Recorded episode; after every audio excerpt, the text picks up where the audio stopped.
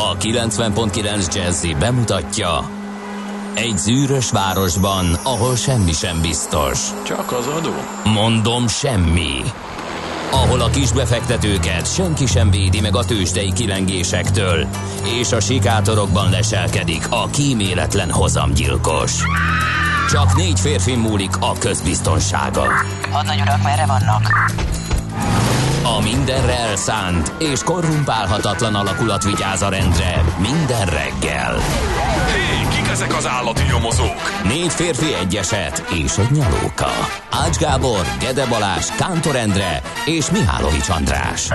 Az íróasztal mögül pedig Profit kapitány diktálja a tempót. Humor, emberi sorsok, közönséges bűnözők és pénz. Egy különleges ügyosztály, a Gazdasági Muppet Show, minden hétköznap reggel a 90.9 Jazzin. De is figyelj, ne csak a bárányok hallgassanak. De miért? Ha nincs pénzed, azért, ha megvan, akkor pedig azért. Millás reggeli. Szólunk és védünk.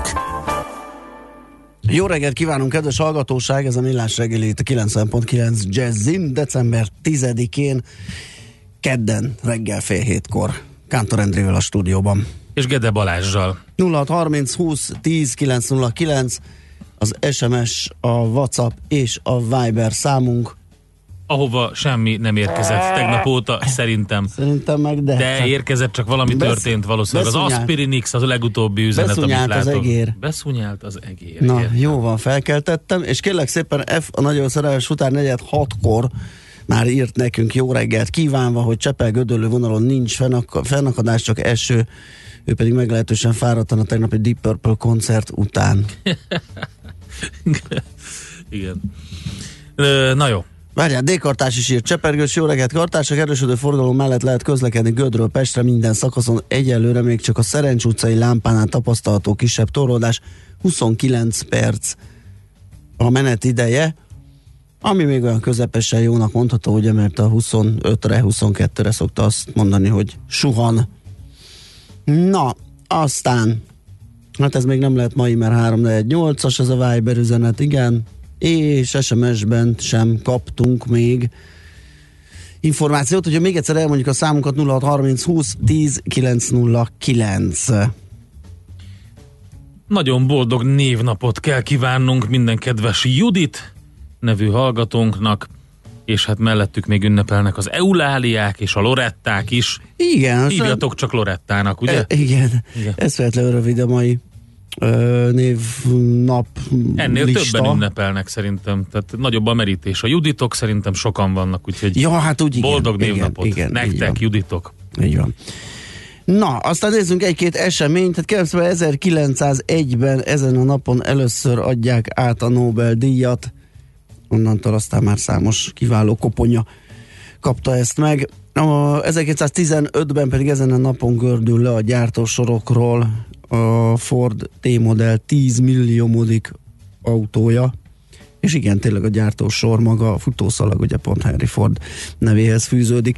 1948-ban az ENSZ közgyűlésen elfogadták az emberi jogok egyetemes nyilatkozatát, és még ami esemény említésre méltó lehet, és fontos. Nagyon fontos.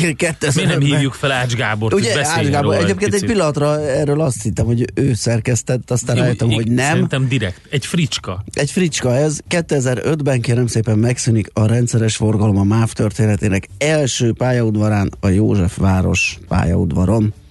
Tehát mindegy 14 évvel ezelőtt történt ez. Na, nézzük, hogy milyen születésnaposaink vannak, hogyha már az eseményeket így kivégeztük. Azt mondja, hogy te kit emelnél ki? Jorge. 1923. Azt hittem Korányi Frigyes, de egyébként Korányi Frigyes, igen, láttam, hogy a szerkesztő nem rakta be, azt feltétlenül be akartam pótolni. Jorge Semprún, spanyol író, 1923-ban született ezen a napon. Aztán Pakski Endre, 1958, magyar heavy metal énekes, dalszerző és dalszakértő, de nekem nincs meg. Nincs Paksi Endre. Ne viccelj már! Mert? Drága barátom, az Ossian. Úristen, hogy puskáznék már? Mit kapnánk itt az egyik de egyébként volt, a Pokolgép alapító tagjáról beszélünk. Azt nem tudtad? A Pokolgép alapító tagja volt? 4 évig ott zúzta. Ez a zenei világ úgy távol, tehát tudom, hogy kik ők, meg mit csinálnak, meg dönként így hallgatok, de azért nem ülök le egy jó Ossiant meghallgatni. Egy jó Ossiant. És azóta ugye természetesen sokkal híresebb lett azzal a elhíresült felvétellel, amikor hát enyhén illuminált állapotban sikerült előadni valamit. Azzal lehet hírnevet szerezni. Óriási, ezt egyébként tavaly megünnepeltük, úgyhogy akkor a hallgatókkal együtt sírtunk a röhögéstől továbbra is. Szóval, hogy igen, utána volt neki egy Rockwell nevű formációja, az nem sikerült annyira, és ezután jött 86-ban az Ossian, ami, hogy is mondjam, a Pokolgép talán egy kicsit megfoghatatlan volt a nagyobb plénum számára. Az Ossiannal sikerült levinni olyan szintre a zenét, hogy mindenki megértse, akinek szólni szerettek volna. Tehát a tornacipő farmer és korsósör mellé. Ez egy egyszerűen érthető, és nagyon sokak számára, hogy is mondjam, fülbemászó muzsika volt. Aha. Jó, értünk mindent. Köszönjük szépen. Nézzük akkor még, hogy kiket köszönhetünk a mai napon. Azt mondja, hogy... Figyelj, légy szíves, beszéljünk még Pakski Endréről. Képzeld el. Nyugodtan, persze. Hát, hogy kipróbálta magát regényíróként is. Tényleg? Paul Trent írói álnéven írt krimiket. Aha, és? Úgyhogy nem tudom, nekem nem sikerült olvasnom, nem tudok példányszámot, de Paul Trent néven most rá fogok keresni Paul Trent krimikre, talán valamelyik ilyen antikvár oldalon lehet kapni, és akkor... Ja, mert ez... Aha. Azt mondja, bizony, Trent, 7 könyvet is írt, látod? Igen, ennyire tudatlanok vagyunk. A rockdiskont.hu-n, kérem szépen. Ne viccelj, tényleg, a rockdiskont... Azért most nevetsz rajta. Nem, csak majd átnézem, hogy mi Angyali még... szörnyeteg, nyaralás a pokolban. Szerintem az no man is no man. Tehát, hogyha azt elviszed magaddal nyáron valahova, akkor démoni karácsony, hát azt akár most is elolvas. Sztár vendég a halál. Ilyenek vannak. Van. Na jó, ez zseniális. Na, ezt majd megnézzük, hogy belekukkantunk egy ilyenbe. Na, aztán... Látod? Jorge Semprún, hogy eltörpül. Jorge Semprún, igen, épp hogy említésre került így Pakshi Endre munkássága mellett. Aztán Brian Molko, skót-amerikai énekes, a Placebo együttes tagja 1972-ben született, és Miller Zoltán magyar színész énekes pedig 1973-ban. És az elhunytakra emlékezve Bem Józsefet említsük meg 1850-ben. Hunyt el az 1848-49-es szabadságharc lengyel származású tábornoka. Aki egyébként, várjál, most nem is jutott eszembe, hogy milyen pasa. Ja tényleg. Néven igen, egyébként muzulmán hit. Ne, hát, muzulmán hitben hunyt el Bem József. Azt mondja, hogy most ezt, múltkor pont ezt Oszmán pasa volt ő, úgyhogy ezt fölvette. Igen. Bizonyám. Murad pasa, ez az. Köszönöm, hogy mondtad, Murad pasa. Sokan követték egyébként őt, és sokan mentek vele Törökországba, és lettek törökök és muzulmánok. Na, hát azt hiszem elfogyott a listánk, mert nem csak a névnaposok, de a születésnaposok is ilyen rövidkére sikeredtek, úgyhogy szerintem akár zenéltünk is, meg átfutom gyorsan ki, mit ír. Azt mondja, hogy Paksi úr helyett nem lehetne inkább Julianus római császáról szólni? Azt sem ismerem kevésbé, írja a kedves hallgató. Hát azt meghagytuk Mihálovics Andrásra, nem akartuk lelőni, hogy ő mesélhesse róla, de egyébként igen, ő is évfordulós, még hozzá azt hiszem születésnapos, hogyha jól láttam korábban. Na, azt mondja, tényleg, sose szólt még Ossian a jazzin, úgysem? Nem születésnapos, hanem 361-ben lett Julianus. Igen? Római császár. Jó, mondom, hogy csak hogy futólag láttam a nevét a listában, de nem tudom milyen apropóból. A császár. Katinka is felköszönti Pakshi Endrét, Isten ültesse, tisztelgésként egy Ossiant igazán betehetnénk. Hát sajnos, én kerestem itt az archívumok, a jazzi archívumaiba Ossiant, de nem találtam. Úgyhogy egy teljesen más dolgot fogunk betenni. Egy másik hallgató is szeretne kérni egy jó rock katonai jazz feldolgozást. De nincsen olyan, szerintem. Úgyhogy sajnos. Kedves jazz zenészek, akik hallgattok minket, miért nem dolgoztuk fel Pokolgép és Ossian? Igen. Korai Pokolgép, Ossian, Rockwell vagy Wellington együttes örökzöldeket, mind Paksi Endréhez kötődik. És Paljának nagyon köszönjük, gratulál nekünk a sajtó napszámosainak, akik így írja, a sajtó napszámosainak, akik nem csak primák, prima, prinissimák, így tovább. Köszönjük szépen. Get your bets down, ladies and gentlemen. Következzen egy zene a Millás reggeli saját válogatásából, mert ebben is spekulálunk. I love you, baby. I love you, baby.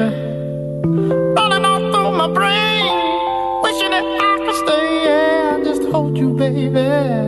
Just to hold you, baby. Crocodile from my army, Captain, can you get her to call me? Though I may be far gone, know that she's my only desire.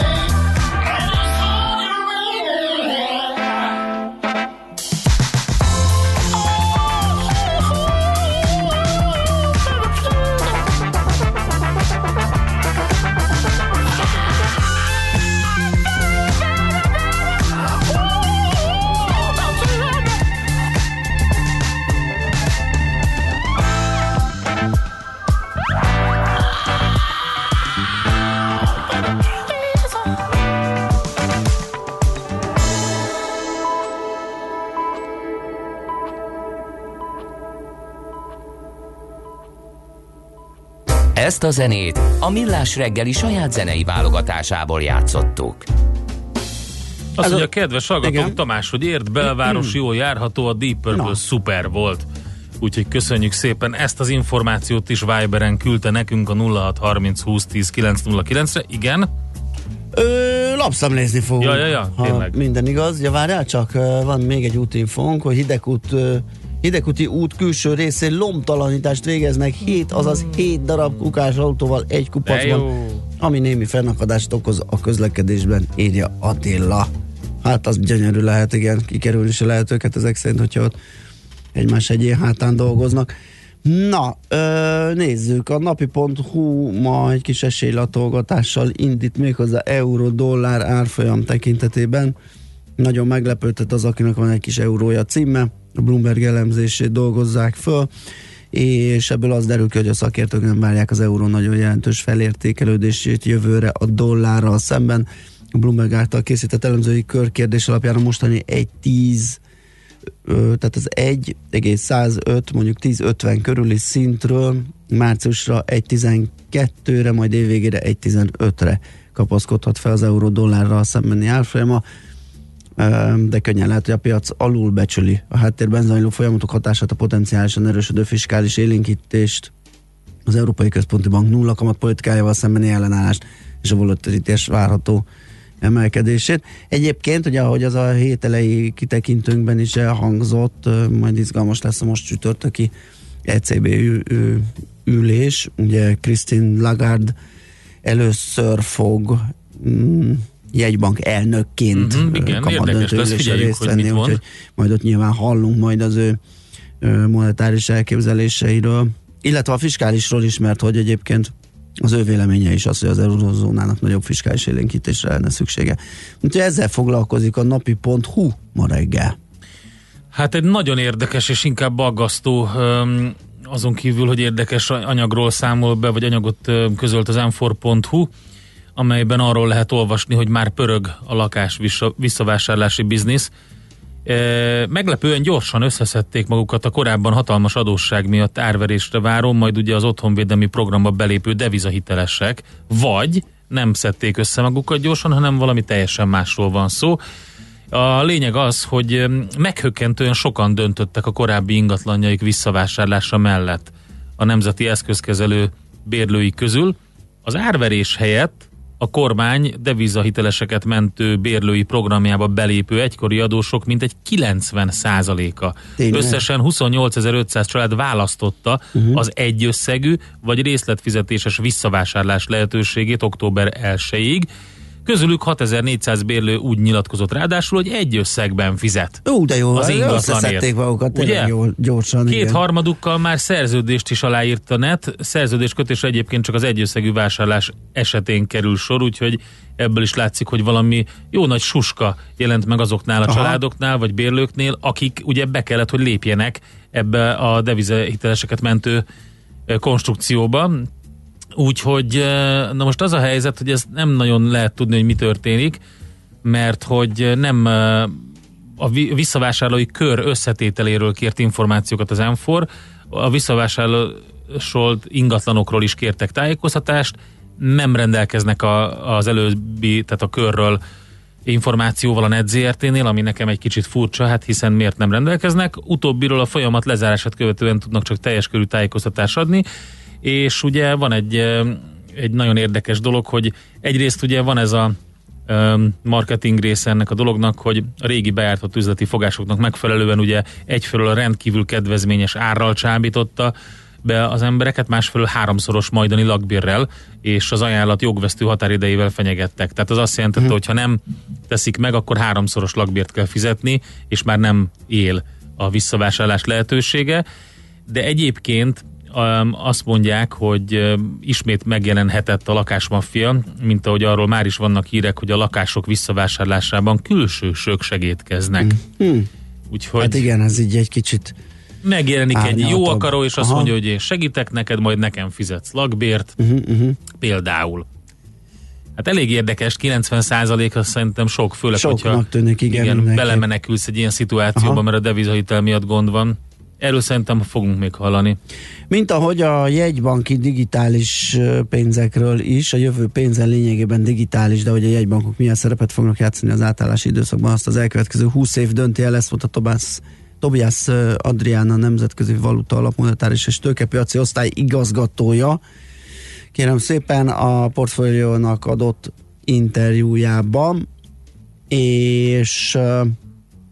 ez azért érdekes, hogy fogunk még erről beszélgetni, ugye a kriptopédia rovatunkban éppen az egyik hír majd arról szól, hogy a francia jegybank 2020-ban már tesztel egy ilyen saját kriptovalutát, úgyhogy ez lehet az irány. Felgyorsult a folyamat, hiszen múlt héten arról számoltunk be, hogy a német szövetségi jegybank is engedélyezni fog jó pár kriptovalutát, úgyhogy egyre inkább rá hangolódnak a jegybankok is.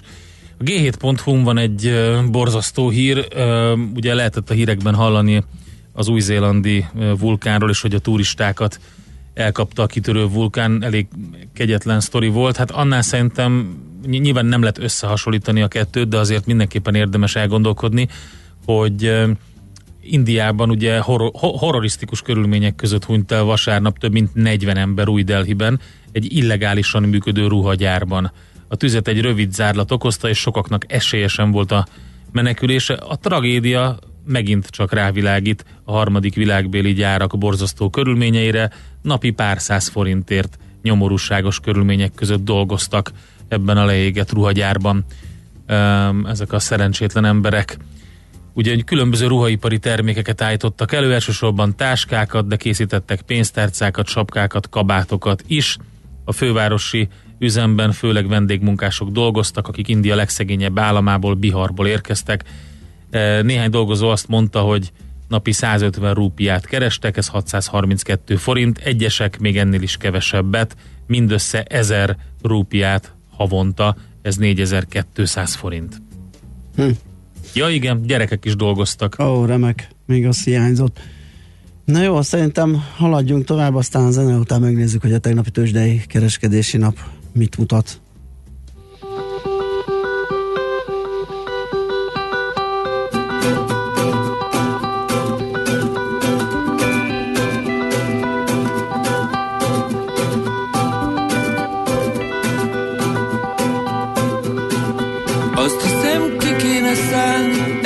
Talán megpróbálni kanyargós üres utakon, nem félek, minden rendben lesz ott, ahol elvisz a szél.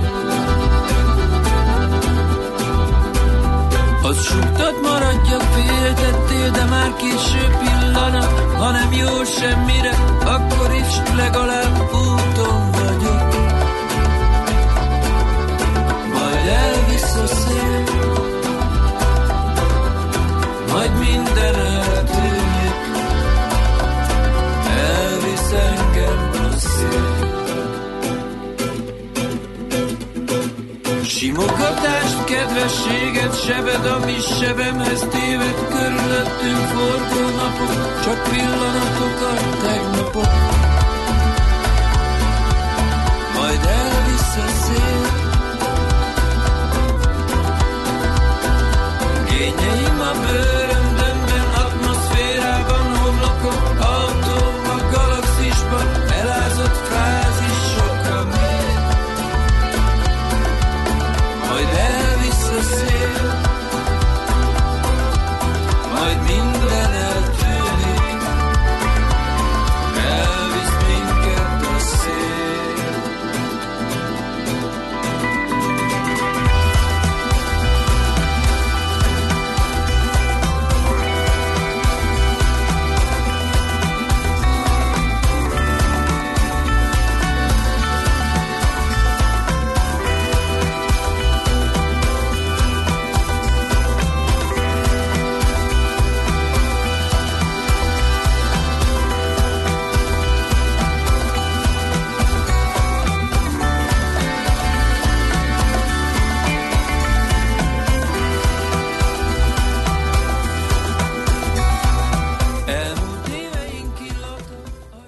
Hol zárt?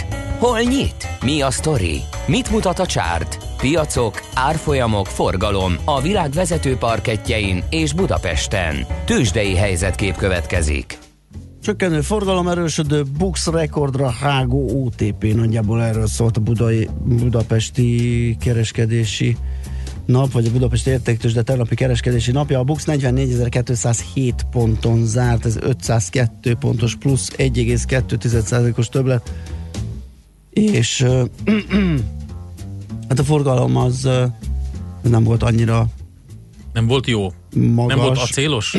Hát amikor mi beszéltünk a szakértőkkel, akkor ilyen 480 millió forint volt, és hát gyakorlatilag olyan papírok vitték el ilyen 40-50 misivel a forgalmat akkor reggel, akiket nem neveznénk komoly blue chipeknek. Nem jót néztem, kérlek szépen. Na tessék. Az új csúcs az mindenképpen igaz, de az azt mondja, hogy... Baláskám, így el valami... Egyre távolodom. Már múlt hét közepi. Kész.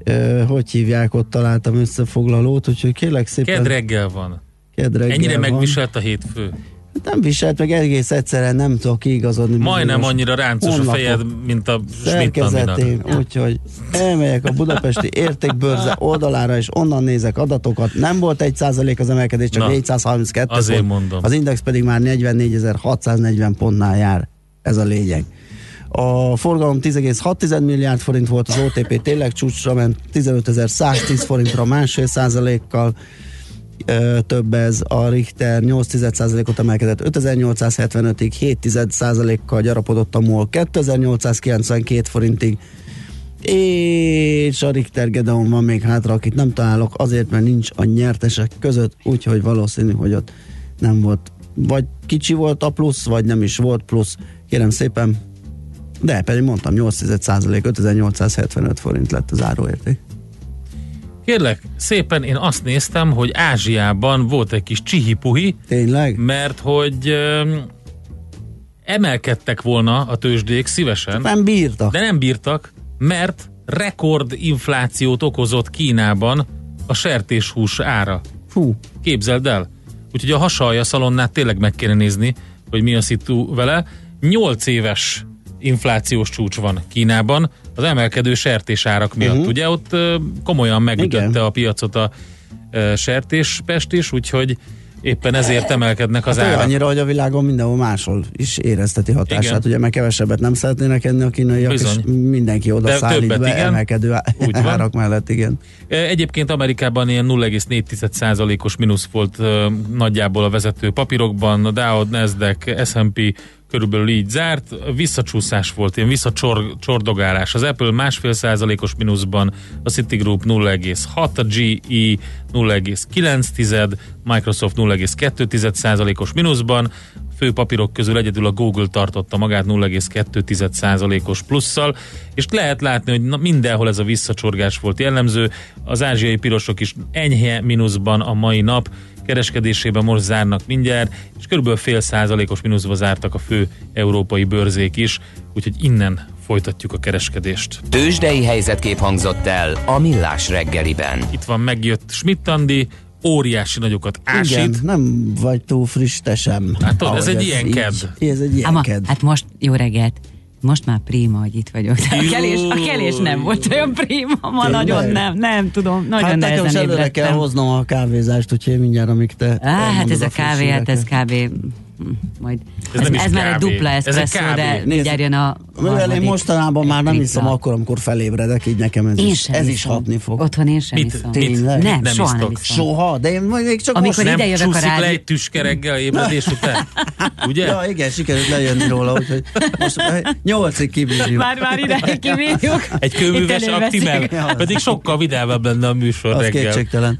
Na hát jönnek akkor Schmidt Anditól a friss hírek, aztán mi jövünk vissza. Műsorunkban termék megjelenítést hallhattak. Reklám. Legyen az újévi fogadalmad az, hogy 2020-ban még több kulturális programon veszel részt. Az MVM koncertek, a zongora hangverseny sorozata segít ebben, hiszen olyan neves előadók lépnek fel, mint Grigorij Szokolov, Fázil Száj, Bogányi Gergely vagy Ránki Dezső. Jegyek és bérletek kaphatók, akár egyénileg összeválogatott koncertekre is, az azongora.hu oldalon. Fejlett technológiai megoldások, egyedülálló kényelmi funkciók és előremutató dizájn. Minden együtt van. A Seat Leon FR 5 ajtós vagy kombi változata számos extrával, akár 1.800.000 forint kedvezménnyel az öné lehet. Kérjen ajánlatot még ma! Porsche Pest, 1139 Budapest, Fáy utca 27. Ajándékozzon karácsonyra táncélményt! A Nemzeti Tánc Színház karácsonyi bérletével a Magyar Nemzeti Tánc Együttes, a Győri Balett és a Feledi Projekt előadását adhatja ajándékba szeretteinek és barátainak. További információkért keresse értékesítőinket, vagy vásárolja meg bérletét online a Nemzeti Tánc Színház honlapján. táncszínház.hu. Reklámot hallottak. Hírek a 90.9 Jazz-in. A héten 8-szor módosíthatják az alaptörvényt, indul a roham a karácsonyi ajándékok beszerzéséért. Bomba fenyegetést kapott e-mailen számos közintézmény Oroszország szerte. Budapesten most 3-4 fok van, ködös idő lesz ma, délutántól délnyugat felől egyre több helyen kell számítani esőre, többfelé megélénkül a szél, délután akár 8 fokot is mérhetünk. Jó napot kívánok, Czoller Andrea vagyok. A héten 8-szor módosíthatják az alaptörvényt, a képviselők több mint 30 javaslat elfogadásáról dönthetnek, emellett megválaszthatják az Országos Bírósági Hivatal új elnökét és a Nemzeti Média és Hírközlési Hatóság média tanácsa tagjait is. Kedden várható döntés az alaptörvény 8. módosításáról, amellyel a közigazgatási bíróságok felállításának lehetőségét szüntethetik meg ellenzéki kezdeményezésre. Emellett bevezethetik a nagyszülői gyermekgondozási díjat, valamint módosíthatják az országgyűlési törvényt és a házszabályt, továbbá jogszabályokat változtathatnak a fővárosi és megyei kormányhivatalok működésének egyszerűsítése érdekében. A nagy érdeklődés miatt a Madács térre tették át a hétfői, a színházakat érintő törvénymódosítás elleni tüntetést. Az esemény Facebook oldalán eddig 4000 ember jelezte részvételét. A tüntetést azért szervezték, mert a kormány átírná a színházakra vonatkozó törvényt, a többi között a jövőben Kásler Miklós miniszter beleszólhatna a fővárosi színházak igazgatóinak kinevezésébe, illetve menesztésébe. A Fidesz szerint a Gotár ügy miatt léptek így. A tervezet ellen videóüzenetben tiltakoznak színészek, az A Hang oldalon elindított petíciót pedig több mint 32 000 írták alá. Molnár Zsoltot zsarolta meg az angyal ügyvédje. Az MSZP pártigazgatója az ATV-ben reggel azt mondta, nincs eltitkolt lakása, nem drogozott soha, nem vett részt szexpartikon, de őt akarták megzsarolni, írja az Index. A politikus elmondta, a műsor után egyenesen a rendőrségre megy feljelentést tenni, és azt is hozzátette, név szerint tudja, hogy ki akarja megzsarolni, de ezt nyilvánosan nem árulta el. Az angyal ügyvédje az Ördög ügyvédjéhez hasonló blog, amelyen keresztül még az önkormányzati választások előtt Borkai Zsolt volt győri polgármesterről kerültek fel kompromitáló felvételek, ami később a lemondásához vezetett. Az új blog azt ígéri, még idén kiderülhet, hogy ki az ellenzék Borkai Zsoltja. Indul a roham a karácsonyi ajándékok megszerzéséért. Egy internetes felmérés szerint minden második ember még mindig plázákban és boltokban szerzi be az ajándékokat, de egyre népszerűbb az online vásárlás is. Az átlagos magyar elsősorban a szűk családi körnek 10-50 000 forint értékben ajándékoz, és csak néhány héttel karácsony előtt leginkább a tömött üzletekben beszerzését, írja a Magyar Hírlap. Az eredmények alapján ünnepi vásárokban rendkívül kevesen 2% szokott ajándékot vásárolni, és a saját készítésű kézműves meglepetések is a lista végén vannak. Az is kiderült, hogy minden 10. válaszadó akár 200 000 forintnál is többet költ. Bomba fenyegetést kapott e-mailen számos közintézmény Oroszország szerte. A fenyegetett objektumok között van a Szentpétervári Ermitázs és a Pulkovói repülőtér is. Moszkvában, ahol múlt héten mintegy 600 robbantással megfenyegetett épületből több mint 110 000 embert kellett kimenekíteni, ma 3 bíróság kapott pokolgépre figyelmeztető üzenetet. Szentpéterváron egyéb objektumok mellett hétfőn legkevesebb 6 bíróságot, 13 kórházat, valamint hajókat ürítettek ki. Az e-mailek szerzője kilátásba helyezte a múlt héten, mindaddig fog hasonló üzeneteket küldözgetni, amíg Konsztyantin Malofejev üzletember, a moszkvai központú Cárgrád televízió alapítója nem fizeti vissza a VEX tőzsdéről ellopott 120 bitcoint. A hírszerkesztőt, Czoller Andrát hallották, friss hírek legközelebb 1 óra múlva. Budapest legfrissebb közlekedési hírei a 90.9 Jazzin a City Taxi diszpécserétől. Jó reggelt kívánok! A városban még jól lehet haladni, bár helyenként a csomópontoknál lehet már némi torlódás. A bevezető utakon erősödik a forgalom. Baleset történt az Üllői úton befelé a Nagyvárad tér előtt a buszsávban. Ma akkora délutánig lezárják a 10. kerületben a Kolozsvári utcát, a Füzér utca és a Hölgy utca között egy rövid szakaszon útburkolatjavítás miatt. Vezessenek óvatosan, jó utat kívánok Önöknek! A hírek után már is folytatódik a Millás reggeli, itt a 90.9 Jazz-én. Következő műsorunkban termék megjelenítést hallhatnak.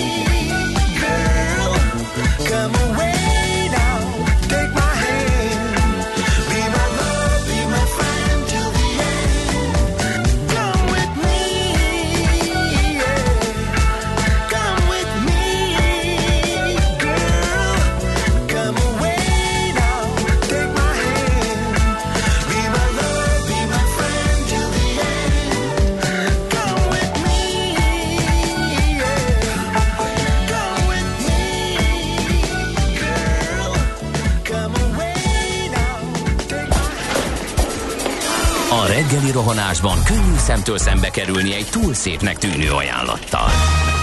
Az eredmény krétával körberajzolt tetemes összeg. A tetthelyen a gazdasági helyszínelők, a ravasz, az agy és két füles csésze és fejvállalakzat. A lehetetlen küldetés megfejteni a Fibonacci kódot. A jutalom egy bögre rossz kávé és egy olyan hozamgörbe, amilyet még Alonso Mosley sem látott. Millás reggeli, a 90.9 Jazzy Rádió gazdasági Muppet Show-ja. Vigyázat! Van rá engedélyünk! Főtámogatónk a GFK Hungária Kft. GFK, a technológia alapú adatszolgáltató. Szép jó reggelt kívánunk, kedves hallgatóság! Ez a Millás reggeli, itt a 90.9 Jazzin. December 10-én kedden 7 óra 8 perckor a stúdióban Kántor Endre. És Gede Balás. És 0630 20 10 909 az SMS, WhatsApp és Viber számunk. Miért nézd, gondolkodtál így el? Kérdezi Márti is, hogy ez mi volt a hírek alatt, zene? Hát igen, valami zavar támadt az erőbe. Ismét. Igen, elnézést, majd figyelünk rá. Valami összekutyulódott. Aztán nézzük, hogy van-e esetleg útinfónk. A hírek alatt hangosabb volt a gumizene, mint a hírek. Igen, az is probléma volt. Köszönjük, elrontottuk. Valahogy nagyon nem megy ez ma reggel. Igen. Köszönjük szépen az észrevételt. Figyelni fogunk. Jó reggelt, uraim, mint ezeket a híreket már hallottam volna, ennyi. Én képzelődöm csak, vagy megint szerintem csak beszélgessünk és zenéljünk ma reggel, legyen nem, egy ilyen. Ez tényleg, ezek olyan jó hírek voltak, hogy gondoltuk, hogy lehet, hogy még egyszer. Na jó, nem. Jó lesz ez majd, csak bele kell jönni. Budapest, Budapest, te csodás! Hírek, információk, érdekességek, események Budapestről és környékéről. A buli negyeddel foglalkozik a G7, méghozzá azzal, hogy mekkora kassa ez a kerületnek. Hát mondhatni, hogy csak egy nagyon kicsinke, az államnak már nagyobb, de akkor is, hogyha mindent egybevettünk, és azokat az információkat jónak találjuk, amiket kitúrtak, és ezeket megnézegetjük, hát akkor azért arra lehet következtetni, hogy ott azért valami történhet. Tehát foglalkoztatottak száma, az ott működő cégek eredményességének mértéke egyáltalán nem azt mutatja, hogy ott nagyon jól menne a dolog, pedig azért nehéz elképzelni, ugye, hogy a zsúfolásig megtelt kocsmák és vendéglátóhelyek ne csináljanak komoly bevételt és eredményt, de hát a beszámolók alapján és az elérhető adatok alapján pedig valami ilyesmi bontakozik ki. A Bisznód adatait. Az egy érdekes dolog tényleg. Igen, használták fel a G7-es szerzők, és körülbelül 400 körüli vendéglátóhelyről írt a korábban a belső Erzsébet városban a cégadatok alapján 198 céget. Tehát akkor, amiből 172 adott le 2018-as beszámolót, és azok közül 31-nek egyáltalán nem volt bevétele tavaly, tehát összesen 140 cégről tudunk beszélni. Egy ilyen térképet is csináltak, amivel be lehetett pöttyözni, hogy kik hol tevékenykednek, és a pöttyannál illetve, nagyon... Illetve, hogy mekkora, hogy milyen a bevétel, milyen, és érdekes módon kettő komoly és nagyméretű. Hát a legnagyobb egyébként buli negyed ide vagy oda, a McDonald's-eket üzemeltető Tarján Food Kft. A Tarján Food, igen, meg van a Simpla City Kft. Igen. Szintén egy szerintem étterem lánccal kapcsolatos. Most akkor ez érdekes, ugye? Ja, hát a Tarján Food ugye az a McDonald's étterem. Igen, a másik meg a Simpla City. Na, hát én nem tudom, hogy ez mit jelent egyébként. Már mi? Az, hogy nagyon úgy tűnik, hogy nincs bevétel, vagy pedig eltörpül a bevétel. Nézd, ezt mindenkire rábízzuk, hogy ez kitalálja, hogy ez mit jelenthet. 198 bulinegyedes cég közül 56 volt veszteséges, 69 vagy nem adott le beszámolót, hogy pont nullára hozta ki az évet, és 73 termelt profitot. A cégadatokból közvetlenül ezeket a számokat lehet levonni. És hogy mekkora ez az egész, ugye van egy körülbelül 18 milliárdos árbevétel, egész pontosan 17,8 milliárd forintos árbevétel a buli negyedben, és ez az árbevétel csupán a fővárosi vendéglátás 521 milliárdos forgalmának 3,4%-át adta. Igen. Ugye kétféle adónemet is érdemes megvizsgálni. Felügyeleti díj, ez az úgynevezett kocsma adó, ebből 18-ban 19 millió forintot szedett be az önkormányzat, tehát nem ebből gazdagodott meg a 7. kerület. iparüzési adóból pedig 44,4 millió forintot, ami a 7. kerület 2018-as iparüzési adó bevételéhez, összbevételéhez képest elenyésző, hiszen 4,2 milliárdot szedtek be. Tehát a számok, hogyha valósak és jók, akkor a bulinegyed megszüntetése vagy korlátozása nem lenne érvágás a kerület számára. Ugye itt az alkalmazottak száma is nagyon érdekesen is jelentkezik, hogy igen, pont azt nézték meg, hogy például a Gozsdu udvarban milyen kevés alkalmazott van, úgyhogy hát jó, nyilvánvaló, hogy itt mi történik, egészen egyszerűen nem a valós számokat lehet látni, sem árbevétel tekintetében, sem alkalmazottak számában.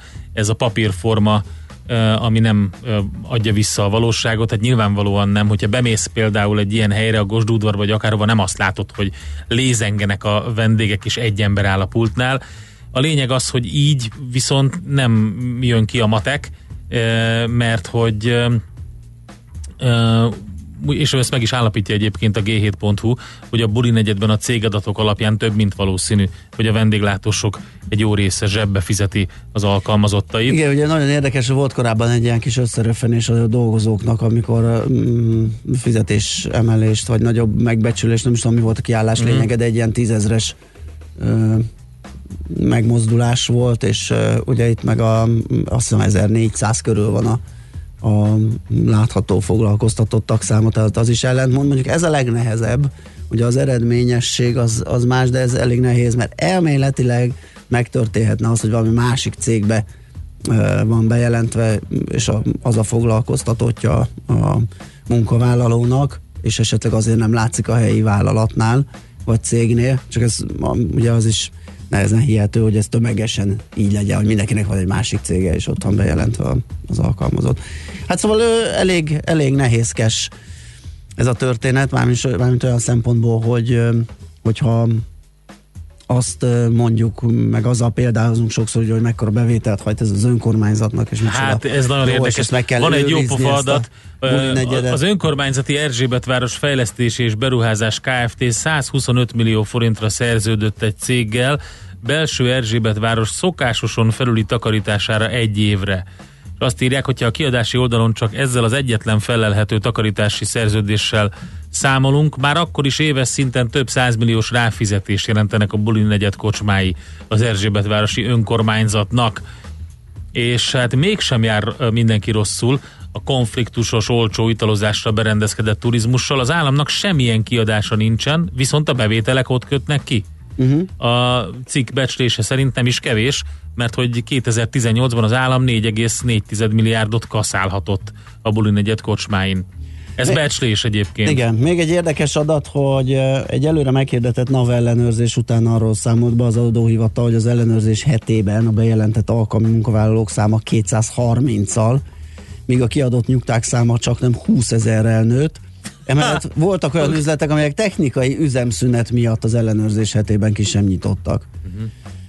De még így is az esetek felében találtak az ellenőrök valamilyen szabálytalanságot. Gyakori volt például a zárjegy nélküli alkoholtermékek forgalmazása, vagy a gyengébb minőségű italok prémium kategóriás üvegbe való áttöltése. Borzasztó egyébként, tehát azt nem értem, hogy na jó, mindegy, tehát nyilván az összes fillér, megkeresett fillér, az fontos, és valahol egy zsebben köt ki. Ez nem fillér, ez tömeges. Tehát tudod, mint ital mennyiség folyamatos. Ez nem egy ilyen szegregált dolog, ami a kerületekben valahol egy ilyen, hanem ott a város közepén van. És ez alapvetően ez a tipikus hirtelen meggazdagodunk mentalitás, ami mindenkinek rossz lesz.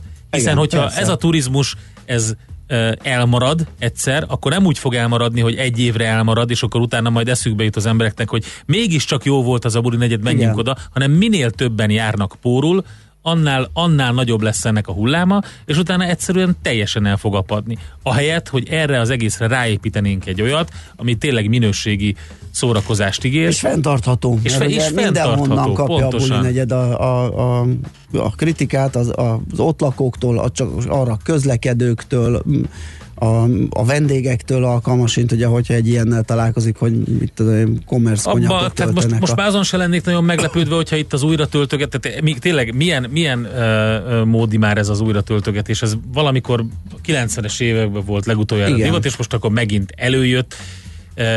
Ráadásul ugye egy prémium ital nem olcsó most már. Tehát, hogyha arra azzal számolsz, hogy ezen a környéken egy sör mondjuk 700-800 forint, egy rövid ital az nagyon gyakran 1000-1500 forint. Egyébként ez a másik jó, hogy mondod, hogy mi mennyibe kerül, mert az is egy elég életszerűtlen feltételezés, hogy a számított, az átlagos 42%-os ára is lehet így a nyilvános adatokból kiszámítani, ami pusztán tapasztalati úton is elgondolkodható, hiszen hogyha elmész a környékre és iszol egy sört 6-800 forintért, amiről tudod, hogy egy korsónak a beszerzési ára 200 forint lehet, de legyen 300, mert nagyon prémium, az nem 42%-os árést akar, és az italokon tudjuk ugye, hogy a 100, hát az a minimum, és ez is elég furcsa. Szóval az elérhető nyilvános adatokból az látszik, hogy a buli negyedben valami nem tiszta. Valami bűzlik, a Gozsdu udvarban. Igen, és nem csak hajnalban. Nekünk a Gellért-hegy a Himalája. A Millás reggeli fővárossal és környékével foglalkozó rovata hangzott el. Következzen egy zene a Millás reggeli saját válogatásából. Music for Millions.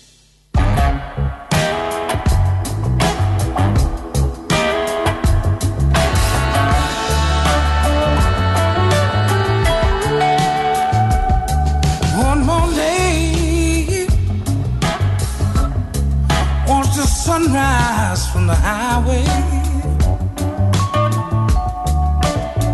Lord, one more night. Sit alone again in the pale moonlight.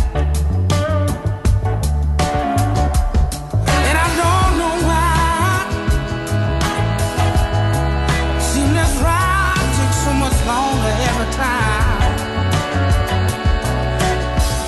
My heart is due back sound.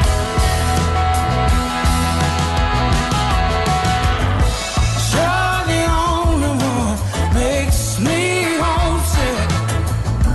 You're the only one keeps me honest. The only one. Love the only one makes me from staying gone.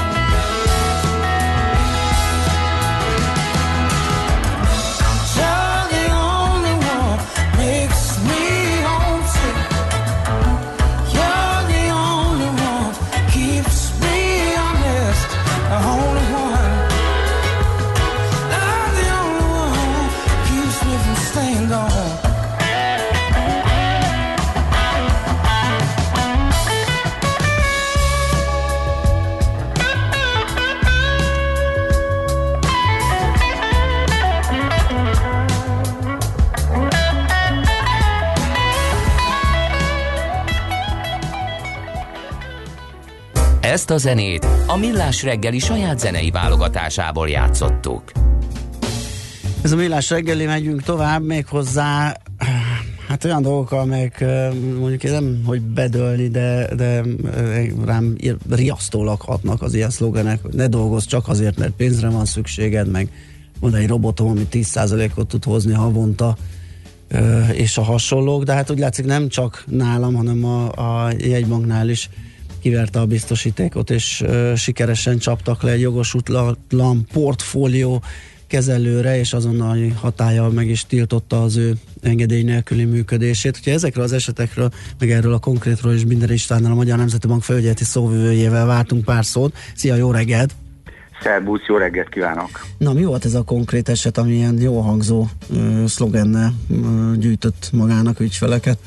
Tényleg így hívták a adott magánszemélynek a honlapját, hogy nedolgozz.hu, és mindenféle elektronikus marketinggel, bloggal, honlappal megtámogatva kínált mindenféle jegybanki engedély nélkül ez a magánszemély jogosulatlanul portfóliókezelési lehetőséget, befektetési elemzést is végzett, és még egy írországi székhelyű befektetési vállalkozásnak is függő ügynökösködött.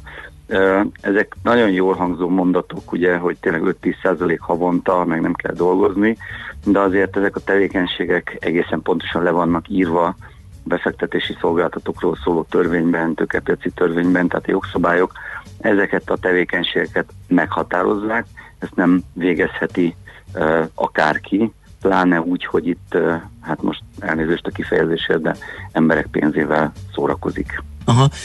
Egyébként az, amit csinált, azt akár tehette volna normális keretek között is? Tehát ez pusztán ilyen bejelentési kötelezettséggel bíró dolog volt, vagy ennél azért fajsúlyosabb? Ennél azért fajsúlyosabb, tehát ennek a megfelelő gazdasági, társasági keretei, megfelelő tőke, megfelelő belső szabályzatok, megfelelő a biztonságos működésre szolgáló keretek kellenek, tehát ezt magánszemély azért így otthonról nem végezheti. És talán az érdekelne, hogy ennek sokan dőlnek még be, mert én magamról most elmondtam, ugye, hogy engem kifejezetten riasztanak, és rá se nyomok, mert már címből kiderül, hogy valami nem stimmel ezzel az egésszel, hiszen közgazdasági, pénzügyi nonszensz állítanak, és azzal reklámoznak sok esetben, de még mindig sokan bedőlnek, tehát volt komoly ügyfélköre ennek az illetőnek? Ennek a magánszemélynek azért nem volt akkora, tehát egy jó 100-as nagyságrendű ügyfélkörről beszélünk, de azt kell, hogy mondjam, hogy időről időre folyamatosan feltűnnek jogosulatlan portfóliókezelő, jogosulatlan szolgáltatást kínáló magánszemélyek vagy társaságok. Azért ezek a csábító szlogenek egy nagyon alacsony hozam környezetben vannak, akiket még megtévesztenek, hogy óriási nyereség, rövid idő alatt nem kell semmit se csinálni, és vannak ezek a kereskedési robotok, amelyek ugye forex kereskedési robotok, és valaki tudja valami guruként a tökéletes módszert, hogy hogyan lehet ebből nyereséget csiholni. Ugye mindig az ember rögtön azt teszi fel a kérdést, hogy hát miért olyan kedves egy ilyen magánszemély, aki tudja a tökéletes módszert, hogy ezt megosztja így nagyon kedves módon mindenkivel, miért nem ő próbál ebből hatalmas nyereséget besöpölni. Mi lenne ennek a rendes módja, hogy valaki ilyen módon keresse a pénzét, tehát hogy ha esetleg illetve a magánszemélyként meddig mehet el? Mert ugye említetted, hogy azért ennek intézményi keretei vannak. Mit tehet egy olyan, aki esetleg ezt nagyon tudja? Vagy egyáltalán tehet-e bármit ezen a területen, hiszen azért itt, ahogy említetted, hogy mások pénzével packázik? Hát mindenképpen egy befektetési szolgáltatóként kellene tevékenykednie, befektetési vállalkozásként, vagy hitelintézeti keretben lehet ezt a tevékenységet végezni. Ugye itt a különbözetre vonatkozó úgynevezett CFD ügyletekről volt szó, tehát arról beszélünk, hogy mondjuk egy deviza vagy bármilyen más mögöttes áru, részvény, akár bármilyen árunak a nyitó és a záró árára bármilyen időtávban kvázi fogadunk. Erre vonatkozóan, mivel ez egy nagyon kockázatos, spekulatív termék, még a legális szolgáltatók esetében is korábban az Európai Értékpapírfelügyeleti Hatóság, idén augusztustól pedig már átadva a feladatot a Magyar Nemzeti Bank végzett termékintervenciós korlátozásokat, tehát még a legális szolgáltatóknál is csak ezt korlátozásokkal lehet végezni, az úgynevezett tőke áttételre vannak limitek, tehát az azt jelenti, hogy 1 euróval vagy 1 dollárral én maximum 30 dollárt vagy 30 eurót mozdíthatok meg, még a legális szolgáltatóknál is. Mi ez korábban 500 vagy akár 1000 is lehetett, ugye ott nagyon vad volt az a piac. Borzasztó magas tőke áttételek voltak, és hát emlékszünk 2015-re, amikor a svájci jegybank hirtelen hozott egy döntést, ott rettenetesen sokan megégették magukat, még a legális piacon is, nem beszélve pedig az illegálisról, ahol semmiféle védelem, semmiféle segítség nincs a jogosatlan szolgáltatók esetében, illetve van, mert a Magyar Nemzeti Bank ezeket föltárja. Azt is hadd mondjam el, hogy ilyen esetekben azért az egyéb hatóságokhoz is fordulunk, tehát ilyenkor feljelentés is születik, hiszen a jogosatlan tevékenység az egyéb büntető vagy polgári törvénykönyvben is szerepel. Uh-huh. Ugye, azt is érdemes megjegyezni, mert ez is egy fontos tájékozódási pont, hogy most már ugye előírja a EU-s jogszabály is, hogy fel kell tüntetni a szolgáltatóknak, hogy az ilyen CFD ügyleteken mekkora a veszteséges ügyfelek száma, és hogyha ezt megnézzük egy ilyen platformon, ott a 85-90%-os szám jelenik meg, tehát már ez erős figyelmeztetés kell, hogy legyen, hogy azért ez nem egy annyira egyszerű terület. Pontosan így van, a mi statisztikáink is ilyen adatokat mutatnak, még akár a felügyelt szolgáltatók esetében is, tehát azok a szlogenek, reklámok, hogy ezt pár perc alatt meg lehet tanulni, akár egy 3 napos kurzus esetében, ezek már ezért is megtévesztők. Ez egy szaktudást igényel, és ebben az esetben is nagyon kevesen vannak olyanok, akik ezt nyereséggel tudják végezni. Annál is inkább, mert nagyon sok szolgáltató esetében a nemzetközi piacon, pláne ezeknél a jogosatlan szolgáltatóknál, gyakorlatilag a profi ismertekkel rendelkező szolgáltatók kvázi a kevesebb tudással rendelkező ügyfelek ellen játszanak, tehát amikor ők vételre játszanak, akkor ők eladásra, tehát ilyenkor azért lehet tudni, hogy ki lesz a nyertes a történet végén. Hát egy zseniális dolgot vettem észre ezen az oldalon, mert megpróbáltam így a filozófiájába belemélyedni, teljesen hiába valóan persze. Van egy ilyen aloldal, hogy szignál.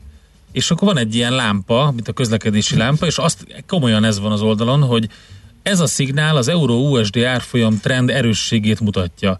A trade jelzés erős trendet, a don't trade jelzés gyenge trendet jelent. Mindig frissítsd az oldalt, ez egy fotó. Aha. Mindig frissítsd az oldalt, lehet, hogy a jelzés épp az előbb változott. Aha, és ezzel is azt akarja sugallni, hogy mennyire egyszerű. Még egy percünk van is, a felügyelet hogyan látja ezeket? Gondolom monitorozzátok is a piacot, de ilyen ígéretek mellett gyanítom, hogy elég szép számmal vannak csalódott ügyfelei az ilyeneknek. Természetesen azt látni kell, hogy abban a pillanatban, amikor a Magyar Nemzeti Bank ilyen tevékenységről értesül, akár a saját, mi figyeljük a reklámokat, tehát azért próbáljuk a nyilvánosságot ezeket elcsípni, próbavásárlásokat is végzünk, de akár társhatóságok, akár fogyasztók jeleznek. Mi azonnal elkezdjük a vizsgálatot, és az a módszerünk, hogy a vizsgálatnál ugye azért nagyon pontosan kell bizonyítani dolgokat, de már az első pillanattól nyilvánosságot tájékoztatjuk, tehát a mi honlapunkra, sajtóközleményünkben egyéb módon feltesztjük mi is ezt a vészjelzést, csak mi egy piros lámpát, hogy ennek a szolgáltatónak, hogy magánszemélynek nincs engedélye, és utána megy azért a vizsgálat, de már az első pillanattól fogva tudják az érdeklődők, hogy bizony itt valami probléma lehet. Oké, hát nagyon köszönjük, hogy beszélgettünk erről, szerintem nem tudjuk elégszer felhívni a figyelmet az óvatosságra a hallgatóinknak. Jó munkát, szép napot neked! Szervusz! Minden Istvánnal, a Magyar Nemzeti Bank felügyeleti szóvivőjével beszélgettünk, azt mondja, Primák, Hungária áll Arénától Tökölig, aztán sziasztok, a Ferihely befelé a Kargótól teljesen áll, nincs valami infótok? Hát ezt kérjük, hogyha valaki tudja, tehát Ferihegyi befelé a Kargótól miért torlódik. És az önkormányzati választás után héten már összeültek a buli negyed helyei, rinyáltak a korlátozástól, csak közben elfelejtenek adózni, ez vicc, írja Tamás. 0630 20 10 909, SMS, WhatsApp és Viber számunk ez, és mit adni rövid hírei után folytatjuk. Műsorunkban termék megjelenítést hallhattak. Reklám. Szeretné, hogy 8-os gyermeke a 9-et már az amerikai rendszer alapján működő keresztény Veritas Collegiate Academy Budapest gimnáziumban kezdje? Első lépésként irassa be az intenzív felvételi előkészítőre, így biztosan megállja majd a helyét az órákon. Részletek és jelentkezés a veritasacademy.hu oldalon. A zene ünnep. Ajándékozzon koncertélményt karácsonyra. Vásároljon hangversenyjegyeket a Nemzeti Filharmonikus Zenekar és a Nemzeti Énekkar előadásaira, jegypénztárainkban vagy honlapunkon. www.filharmonikusok.hu. A fény fontos része életünknek, ezért a mesterséges világítást is érdemes körültekintően kialakítanunk környezetünkben. Mi a Lumenetnél minden nap azon dolgozunk, hogy olyan autó- és lakásvilágítási termékeket kínáljunk, amelyek a legigényesebb elvárásoknak is megfelelnek. Vevőink már 6 éve tudják, hogy a Lumenet név egyet jelent a prémium termékek, a könnyed vásárlás és a professzionális kiszolgálás garanciájával. Lumenet. A világítás itt kezdődik. Reklámot hallottak. Rövid hírek a 90.9 Jazzin. Tízezrek tiltakoztak tegnap este a kormány színházi tervei miatt a Madács téren. A múlt héten szivárgott ki a kormány kulturális törvényjavaslata, amely lényegében megszüntette volna a Nemzeti Kulturális Alapot, az önkormányzati fenntartású színházak igazgatóinak kinevezését pedig miniszteri egyetértéshez kötötte volna. A javaslat kapcsán számos színházi alkotó és szervezet tiltakozott. A megmozdulás szervezői szerint a kormány által készített új színház törvényjavaslat súlyosan sérti a színházi szakma autonómiáját.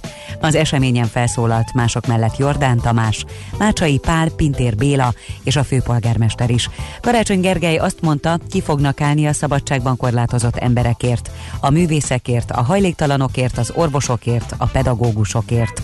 A főpolgármester diktátumnak nevezte az új színházi törvényjavaslatot. Közben tegnap be is nyújtották az országgyűlésnek az új színház törvényt.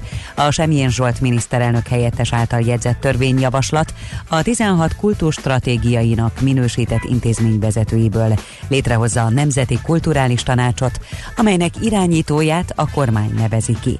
Ez a testület határozza meg a kultúrában követendő irányokat. A javaslat tartalmazza azt is, hogyha egy önkormányzati színház állami támogatást is kap, akkor az állam beleszólhat az intézmény vezetőjének kinevezésébe, de vétójogot nem kap. A fővárosi színházak mindegyike egyébként állami támogatással működik. Elektronikus kézbesítési rendszert épített ki a Magyar Posta. A nemzeti vagyonkezelésért felelős tárca nélküli miniszter azt mondta, a projekt megvalósítása óriási kihívást jelentett a posta számára, mert egy egész országot lefedő informatikai hálózatot kellett kiépíteni. Az elektronikus nyomkövetés lehetővé teszi, hogy pillanatokon belül eljusson a címzethez a hivatalos irat. Teltház lesz karácsonykor a szállodákban. A tavainál 8-10%-kal magasabb lehet a forgalom a Magyar Szállodák és Éttermek Szövetsége szerint. A vidéket a belföldi forgalom erősíti. Budapesten a külföldiek lesznek többen. Úgy számolnak, nem csak a forgalom, hanem a foglaltság is magasabb lehet a tavainál. Évek óta jellemző, hogy a magyarok és a külföldiek is szállodában töltik a karácsonyt. Ez lett az egyik legkeresettebb időszak. Ismét bombafenyegetés miatt kellett kiüríteni több orosz közintézményt. Közöttük van a Szentpétervári Ermitázs, a Pulkovói repülőtér, több moszkvai bíróság és 13 kórház is. A bejelentések ismét hamisnak bizonyultak. Oroszországban novemberben kezdődött a bombafenyegetések újabb hulláma, miután 2017-ben már összesen több millió embert kellett kimenekíteni nyilvános helyekről hasonló üzenetek miatt. Napos időre készülhetünk ma, de keleten egész nap borult marad az ég, eső, zápor is elsősorban ott várható. Többfelé megerősödik a Dunántúlon, helyenként viharossá fokozódik az északnyugati szél. 3 és 8 fok közé melegszik a levegő. Holnap még átmenetileg napos időnk lesz, majd csütörtöktől ismét esős napok jönnek. A hírszerkesztőt, Schmidt-Andit hallották. Friss hírek legközelebb fél óra. Budapest legfrissebb közlekedési hírei itt a 90.9 Jazz-in. A fővárosban baleset történt a 19. kerületben az Ady Endre úton, a Kossuth Lajos utcánál. Lelassult a haladás az Erzsébet hídon Pestre, a Rákóczi úton befelé a Blaha Lujza tértől, a Budakeszi úton és a Hűvösvölgyi úton a városközpont irányában, a Széll Kálmán tér közelében. Lezárják ma fél 9-től holnap délután 2 óráig a Kolozsvári utcát, a Füzér utca és a Hölgy utca között egy rövid szakaszon burkolatjavítás miatt. Az M3-as autópályán a városhatártól befelé ma 9 és 12 óra között szakaszos sávlezárásra számíthatnak, mert kertészek dolgoznak. Lezárták a 9. kerületben az Angyal utcát, a Soroksári útnál medtoronydarut építenek. Mikulás busszal utazhatnak a 105-ös autóbusz vonalán. Az M4-es metró a munkanapi csúcsidőben sűrűbben 2,5 percenként közlekedik. Szép Csilla, BKK Info. A hírek után már is folytatódik a Millás reggeli. Itt a 90.9 Jazz-én. Következő műsorunkban termék megjelenítést hallhatnak.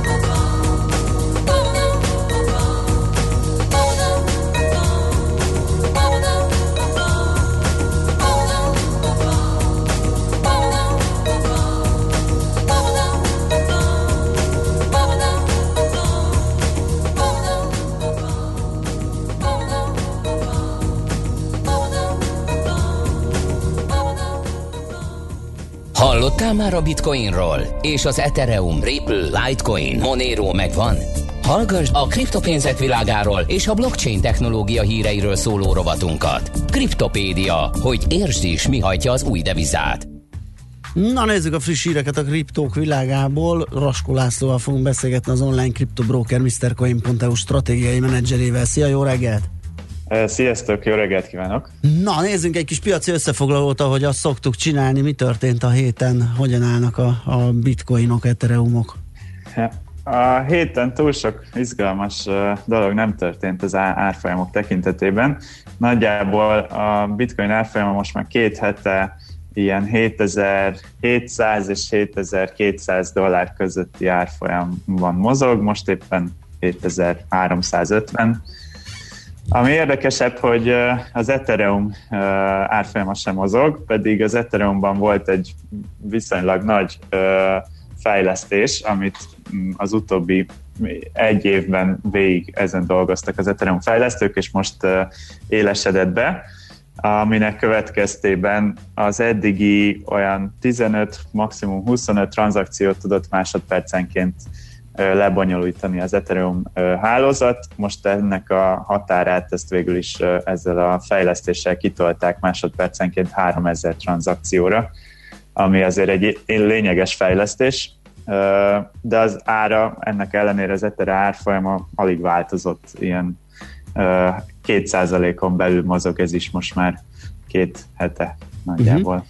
Jó, hát akkor nagyjából a piacon látjuk, hogy most egy kicsit nyugalmi időszak van, viszont hírek szempontjából elég sok érdekesség van. Én kiemelném itt ezt a francia hírt, ugye, hogy a Francia Központi Bank 2020-tól teszteli saját digitális valutáját, ami azért érdekes, mert pont a Német Szövetségi Jegybankról beszélgettünk a múlt héten, hogy ott is most már komolyabban felkarolni látszanak a különböző kriptovalutákat. Nem beszél a kínaiakról, ugye? Hát igen, a jegybankok, meg ugye Kína is rájött, hogy most itt digitális fronton most már valamit lépni kéne a pénzek terén, és most éppen a francia jegybank fog 2020-tól belekezdeni egy kísérletbe, ahol a bankok közötti elszámolásokat megpróbálják minél inkább digitalizálni. Még nem egyértelmű teljesen, de valószínűleg ezt blokklánc segítségével fogják megtenni, és az euró utalásokat, azt a bankok között itt legalábbis, azt blokkláncon fogják vezetni. Az átlag emberek még nem férnek hozzá majd ehhez. Ez most egyenlőre egy ilyen teszt jellegű dolog, és ugye hát azért is csinálják, mint ahogy a jegybank elnöke is elmondta, hogy most már látják, hogy ezek az óriás vállalatok, mint a Google, Amazon, Facebook, Apple, ők mind-mind elkezdenek szép lassan belépni a bankok területére, tehát hogy ilyen fizetési tranzakciókat, pénzügyi tranzakciókat bonyolítsanak le, és hát erre fel kell készülni a jelenlegi bankrendszernek, hogy vetélytársuk tudjon egyáltalán lenni. Menjünk akkor át Németországba, hogyha már megtettem itt a német bankot, ugye úgy tűnik, hogy a Deutsche Bank Research, ez a Deutsche Bank kutatási részlege készített egy Imagine 2030 című kutatást, és ezzel azt mondják, hogy 2030-ra, hát ez elég hamar eljön, tehát 10 éven belül a kriptopénzek felválthatják a készpénzt. Hozzátették, hogy nincs gömbjük, tehát ugye ez most egy forgatókönyv, ami azért nem biztos, hogy így lesz. Igen, összeszedtek ők 24 forgatókönyvet, amik szerintük valószínűleg megtörténik a következő évtizedben, de persze ők se tudják pontosan, hogy mi fog történni. Ebben egyébként nagyon érdekes dolgok vannak, többek között ilyenekről írnak, hogy 6 órás munkahét el fog terjedni, vagy hogy megfordul az urbanizáció, és elkezdenek az emberek inkább a városokból kifelé vándorolni, és ebből a 24-ből két a jóslat is a kriptopénzekhez kapcsolódik. Mind a kettő lényegében arra mutat rá, hogy a mostani pénzügyi rendszer az nem áll túl stabil lábakon, főleg az infláció miatt. Ugye annyi pénzt lehet nyomtatni a mostani rendszerben, mivel nincs semmihez kötve, mint például aranyhoz, amennyit csak akarnak, és ezt ki is fogják használni valószínűleg a politikusok, ez egy túl nagy kísértés. emiatt el fogják inflálni valószínűleg a pénzeket, és ezért az emberek el fognak indulni keresni olyan helyettesítő pénzeket, mint például a bitcoin is, amiket nem lehet inflálni, aminek nem lehet az értékét elveszíteni, hanem amik jól tartják az értéküket. Nyilván van ennek egy hagyományos módja is, például az arany, de egyre többen, akik fölnőnek, új generációk, azok a digitális arany felé fognak fordulni. Oké, és akkor még egy percben egy másik felmérésről arról, hogy a legújabb generáció is, ugye mint befektetésként jobban preferálja például a bitcoin, mint a Microsoft vagy Disney részvényeket. Igen, egy amerikai befektetési vállalat, az felmérte az ügyfeleinek csinált egy nagy felmérést, ahol mindenkit megkérdezett arról, hogy ő mindenféle információt magáról, meg hogy mibe fektetne szívesen, és ebből összeállított egy statisztikát, amiből az jött ki, hogy minél fiatalabbak az ügyfelek, annál inkább preferálják a bitcoint mindenféle másféle befektetéssel szemben, és a legfiatalabb generáció, akit néztek, az Y generáció, akik ugye 1981 és 1996 között születtek, nekik a ötödik legfontosabb, nekik az, hogy bitcoinba fektessenek. Ezelőtt csak ilyen nagy cégek vannak, mint az Apple vagy a Tesla, akik most épp nagyon felkapottak, de hogy például a bitcoin megelőzi a Netflixet, vagy a Microsoftot, vagy minden további befektetési lehetőséget. Oké, hát köszönjük szépen a friss infókat a kriptovaluták világából. Jó munkát, szép napot kívánunk neked. Köszönöm, szia, nektek szia. Is. Racskó Lászlóval, az online kriptobroker MrCoin.eu stratégiai menedzserével beszélgettünk. Kriptopédia, a millás reggeli új devizarovata hangzott el. Hírek és érdekességek a kriptopénzek és blockchain világából.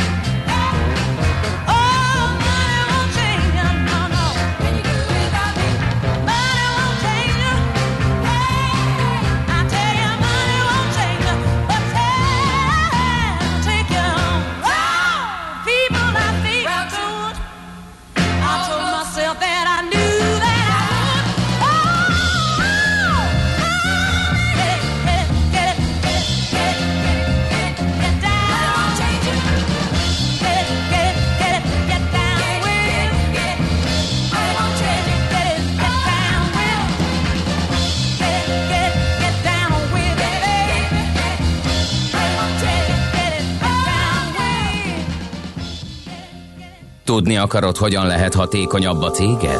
Yeah! Szeretnél több energiát jobban felhasználva versenyképesebb lenni? Fontos lenne, hogy pazarlás helyett a megtakarításon legyen a hangsúly. Akkor jó helyen jársz. Cégenergia. Céges energiafogyasztás, energetikai tudnivalók, teendők és döntések. Áram- és földgázvásárlás, energiahatékonysági megoldások és megújuló energiafelhasználás. A millás reggeli üzleti energiafogyasztás rovata.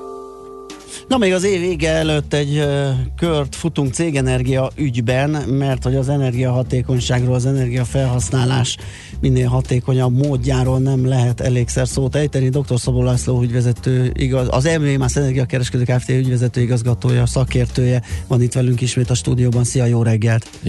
Jó reggelt kívánok a hallgatóknak! Na, hát nézzük egy kicsit azt meg, hogy persze szabályozókkal mindenfélevel próbálják energiahatékony viselkedésre szorítani a vállalatokat, de milyen egyéb ösztönzők vannak? Például maguktól milyen olyan teljesen logikus lépéseket tesznek az ügyfelek az energiahatékonyság felé, ami indokolt lehet?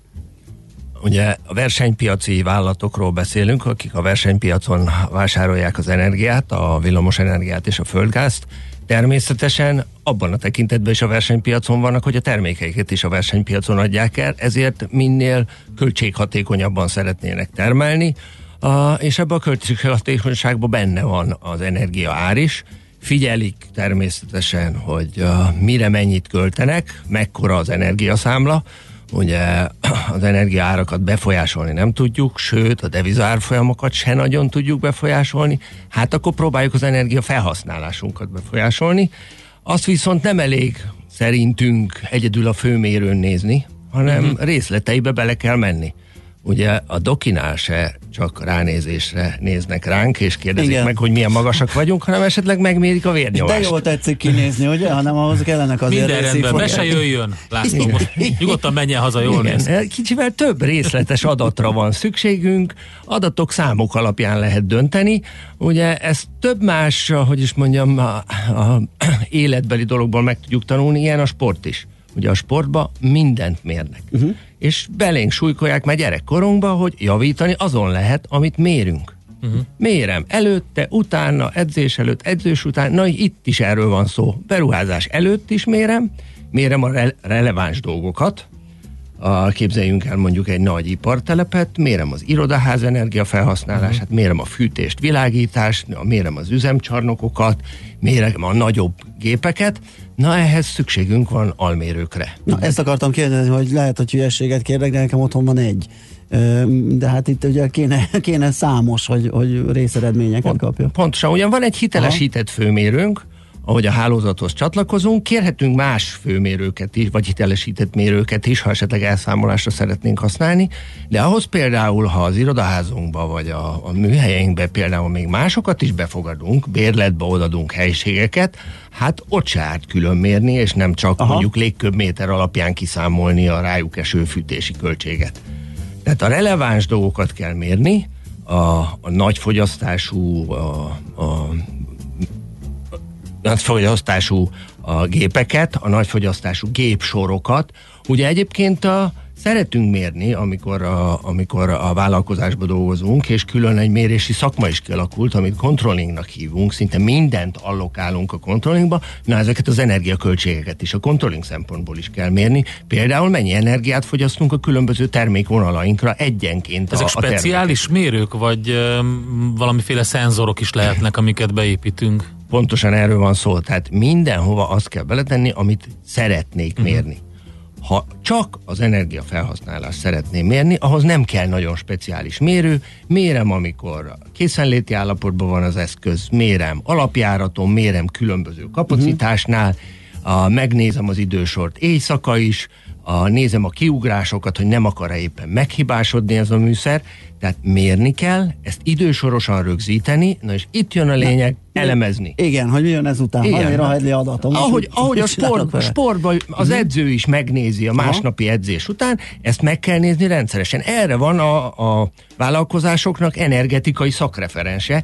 Ez a lényege, a legmélyebb része, hogy meg kell nézni az energiafelhasználás idősorait, a releváns bontásba, és el kell tervezni, hogy hát mind szeretnék változtatni.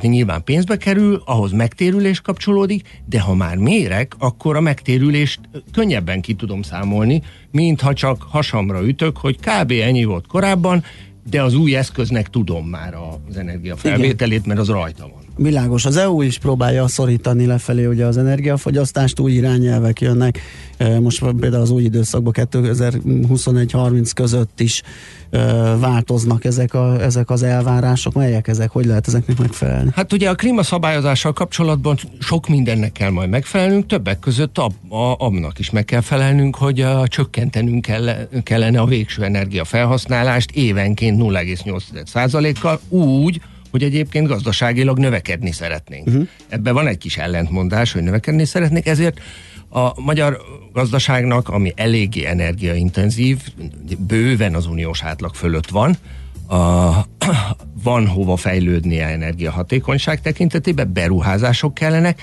Igen ám, de az uniós támogatások, az energiahatékonysági uniós támogatások is akkor fejtenek ki igazán hatást, ha be tudja bizonyítani a vállalkozás, hogy ezzel mennyi energiát spórol meg, és emiatt is kell majd mérni, és ezt is meg kell beszélni az energetikai szakreferenssel, hogy ha én beruházni szeretnék, akkor meg kell mérnem előtte, ez már kell almérő beruházás előtt is, és meg kell mérnem utána is az energiafelvételt. Tehát egyszerre van egy ilyen belső kényszer, tudja az a vállalkozás, hogy hát miért nem kell, csak most elfoglaltabb vagyok, még nem tettem fel a mérőt majd jövőre. Igen.